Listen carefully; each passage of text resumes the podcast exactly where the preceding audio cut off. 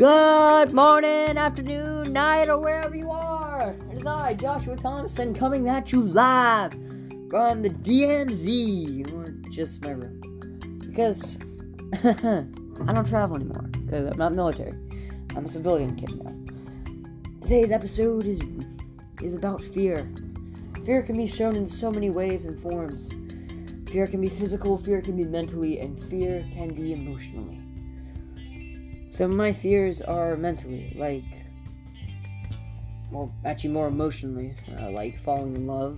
Because you know I've gotten my heart too many, I've gotten my heart broken too many times. I'm sorry, I'm rushing through this. I'm kind of on a time schedule because I mean every day is go, every day is just basically much running, running around, got nothing to do.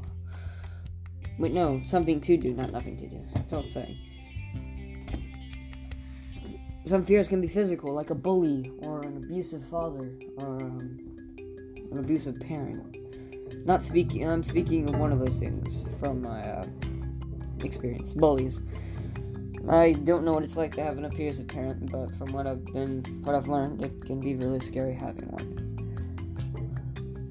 Ah. uh, but here's another. But here's a trick that. Here's a trick that um helps me when I'm when I, when I when I have when I'm thinking about my own fears. Here's a quote. I it's not really. Hold on. Let me get to. Hold on. Let me go to the quote quote to the side real quick. I read poetry and recite it to myself and to others because for some reason poetry makes me feel and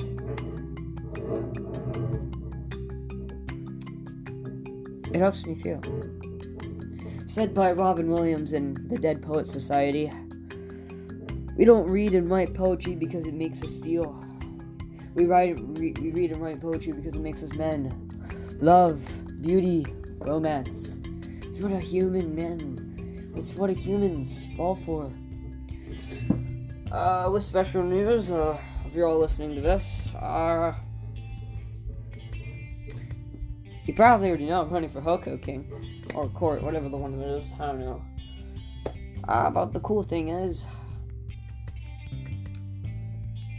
if I do make it, I guess I'll revamp this podcast back to the former status it was rising high above the kings. I mean, when it was the age of five, when it it was justified when the age of five, raising Cain, it just spits in your eye. Were youngs, and so were I. I'm probably make this feel young again. But this is uh, Joshua Thompson signing off from the bedroom or DMZ. I need to find a name for this.